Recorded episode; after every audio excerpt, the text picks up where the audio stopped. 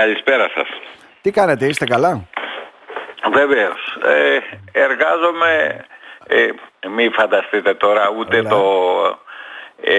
Είμαστε στο 62ο, άρα λοιπόν έχουμε μέλλον. Εντάξει, αφού τώρα με τις αλλαγές με τους συνταξιούχους που εργάζονται δεν υπάρχει κανένα πρόβλημα, σου κρατάνε ένα 10%, έτσι δεν είναι, και θα μπορείς να δουλεύεις. Ναι, αυτό. Μια χαρά. Ακριβώς. Μέχρι τα 90 θα είστε εκεί, ακμαίως. Πάμε.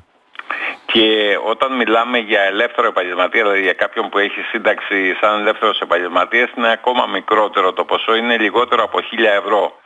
Ας το πούμε σαν ποσό, δηλαδή μιλάμε για καθαρά χαμηλό ποσό που παρακρατείται και δεν γίνεται κράτηση στην εθνική σύνταξη, γίνεται μια κράτηση ασφαλιστικής εισφοράς για την ενίσχυση του ασφαλιστικού συστήματος. Αυτό το 10% δηλαδή είναι η ενίσχυση του ασφαλιστικού συστήματος, για να καταλάβουμε. Ακριβώς. Μάλιστα. Άρα μ' αρέσει που λύνουν τα προβλήματα των συνταξιούχων και πώς θα εργάζονται μέχρι τα 70-80, έτσι δεν είναι? Τα προβλήματα της νεολαίας που ψάχνει για δουλειά δεν τα λύνουν, εκεί δεν κάνουν δραστικές, έτσι.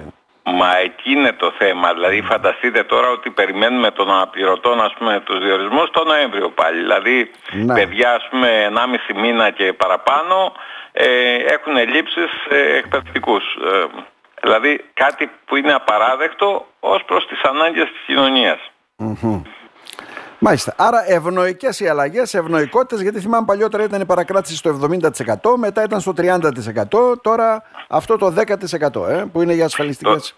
Το 10% είναι μια εισφορά υπέρ του ασφαλιστικού συστήματος και κατ' ουσίαν είναι σαν αντικίνητρο, δηλαδή για κάποιον που θα ήθελε να μην πληρώνει κάτι, δηλαδή καμία ασφαλιστική εισφορά. Για τους νέους, δηλαδή, να υπάρχει και κάποια απασχόληση. Σε αυτή την περίπτωση υπάρχουν σημαντικά κενά, δηλαδή από την πλευρά των νέων, ότι δεν τους δίνεται η δυνατότητα με ισότιμους όρους να μπουν στην αγορά εργασίας. Mm-hmm. Τώρα, νομοσχέδιο για τον εξαδικαστικό μηχανισμό και υπάρχουν και 11 ερωτήσεις-απαντήσεις από ό,τι βλέπω. Βεβαίως. Mm-hmm.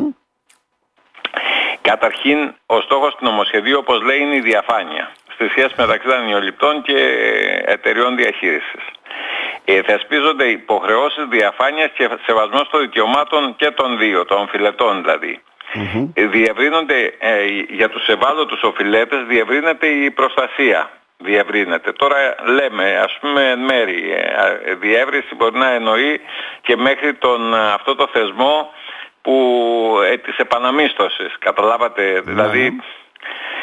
Εξυγχρονίζονται και βελτιώνονται οι ρυθμίσεις για τον εξοδικαστικό μηχανισμό και, όπως λέμε, θεσπίζεται η δυνατότητα της χορήγησης δανείων από τράπεζες για να ενισχύσουν τον ανταγωνισμό προς όφελος των δανειοληπτών, δηλαδή να υπάρχει αυτό που λέμε το κούρεμα, εάν δηλαδή κάποιος έχει περαιτέρω περιουσιακά στοιχεία και θεωρείται ότι με το εισόδημα μπορεί να εξοφλήσει, δηλαδή μελλοντικά, το ποσό, να δανειοδοτηθεί με νέο δάνειο και να χρηματοδοτήσει την απέτησή τους. Τώρα, οι συναλλαγές μέσω του ΙΡΙΣ γίνονται, ας το πούμε, σαν συναλλαγές χωρίς προμήθεια να πληρώνουν, αλλά από την άλλη πλευρά κατ' ουσίαν έρεται το απόρριτο των καταθέσεων και το απόρριτο, ας το πούμε, το οικονομικό απόρριτο του δανειολήπτη. Τώρα με συγχωρείτε πολύ, δηλαδή αν έχουμε και κάτι απόρριτο, μας λένε πολλές φορές προσωπικά στοιχεία, ο καθένας έχει την ταυτότητά μας, τα διπλώματά μας, ό,τι θέλεις, Γιώργο Βασιλάκη, ο λογιστής έχει τους κωδικούς μας, τα πάντα. Τώρα τι πιο, τέλος πάντων. Ναι, θεσπίζεται να μην δίνει τα προσωπικά σου στοιχεία σε τρίτους, ας το πούμε, άλλη υποχρέωση, και υπάρχουν και κυρώσεις, υποτίθεται. Αλλά όλα αυτά, ξέρετε κάτι, είναι στη θεωρία. Στην πράξη υπάρχει ο μαθηματικός αλγόριθμος για τα δάνεια που σου λέει μπορείς να μπεις ή δεν μπορείς να μπεις. Mm-hmm. Το 25% δεν μπαίνει γιατί το θεωρεί αναξιόπιστο, ας το πούμε, ακόμα με το μαθηματικό τύπο. Το 25% κουρεύει μέχρι και 50% ή 60% αν δεν έχει περιουσιακά στοιχεία του, κουρεύουν σε ένα μεγάλο βαθμό τις απαιτήσεις, και για όλους τους άλλους υπάρχει αυτό το θολό τοπίο, το οποίο είναι μεταξύ σφύρας και άκμονος. Να, τώρα τι να πω, ότι εξυγχρονιζόμαστε.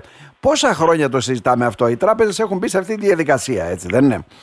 Βεβαίως και... Ναι, αλλά λειτουργούν ως τράπεζες τα τελευταία χρόνια? Δηλαδή ο ρόλος μιας τράπεζας ποιος είναι, Γιώργο Βασιλάκη? Να ενισχύει την οικονομία, να χρηματοδοτεί επιχειρήσεις Και σε αυτό γίνεται έτσι πολύ επιλεκτικά και σε ελάχιστες έτσι επιχειρήσεις. Κακά τα ψέματα. Κυρίως παρακρατούν προμήθειες σε μεγάλο βαθμό, αυτονόητες προμήθειες, δηλαδή εκμεταλλεύονται, όπως λέμε, αυτό που θα λέγαμε, συναλλαγές όλες. Το σύστημα πληρωμών και τις συναλλαγές μεταξύ των ιδιωτών και του δημοσίου, των ιδιωτών και μεταξύ επιχειρήσεων, μεταξύ τραπεζών, τα τραπεζικά προϊόντα που κερδίζουν μέχρι και 6 ευρώ παράδειγμα για την κάρτα, σε εμβάσματα, σε οτιδήποτε, οι προμήθειες μεγάλες σε σύγκριση με τον ευρωπαϊκό ανταγωνισμό, και όλα αυτά λειτουργούν υπέρ των τραπεζών που τελικά ξοδέψαμε το 1 τέταρτο του ΑΕΠ για να τις διασώσουμε, έτσι, για να τα θυμόμαστε αυτά. Ναι, τι γίνεται αυτό, δηλαδή το έχουμε, το μας το ξεπληρώσουν κάποια στιγμή για να καταλάβουμε. Δεν βλέπετε που πουλάνε την Εθνική Τράπεζα και επιχαίρουν, δηλαδή το 20%. Ξέρετε, όταν έχεις βάλει κάποια χρήματα, κάποια στιγμή κάτι θα πάρεις. Αλλά το θέμα είναι, πήρες αυτό για το οποίο εσύ ξόδεψες και έχεις χρηματοδοτήσει κλπ. Εκεί είναι το ερώτημα. Μάλιστα. Γιώργο Βασιλάκη, έχουμε 2 λεπτά στη διάθεση. Χρηστικά. Η λίστα με τα φιλέτα που μπαίνουν σε αντικειμενικές αξίες. Βλέπω βέβαια εκεί παραλίες δικές σας. Αττική, Βεβαίως, της Ροδόπης, στον Εύρο, στο Διδημότυχο και σε άλλα μέρη, ας το πούμε, μπαίνουν αντικειμενικές αξίες. Δηλαδή, και αυτό είναι δηλαδή περιγραφικό, γιατί το άρθρο, ας πούμε, αναφέρεται τώρα, είναι αρχικό άρθρο, αλλά θα περιγραφούν ακριβώς τι γίνεται. Υπάρχουν αξιολογητές. Μέχρι τώρα γινόντουσαν με συγκριτικές τιμές, δηλαδή πάμε στα κουτουρού. Τώρα, ας πούμε, θα γίνεται με αντικειμενικές αξίες, και αυτές οι αντικειμενικές αξίες θα τιμαριθμοποιούνται κάθε χρόνο. Θα έχουμε, λέει, μεταβολές των αντικειμενικών αξιών κάθε χρόνο. Αλλά για αυτές τις περιοχές, τις 2.167 ζώνες, θα έχουμε όλο αυτό το πράγμα. Μάλιστα. Σας καλούν βέβαια, λοιπόν.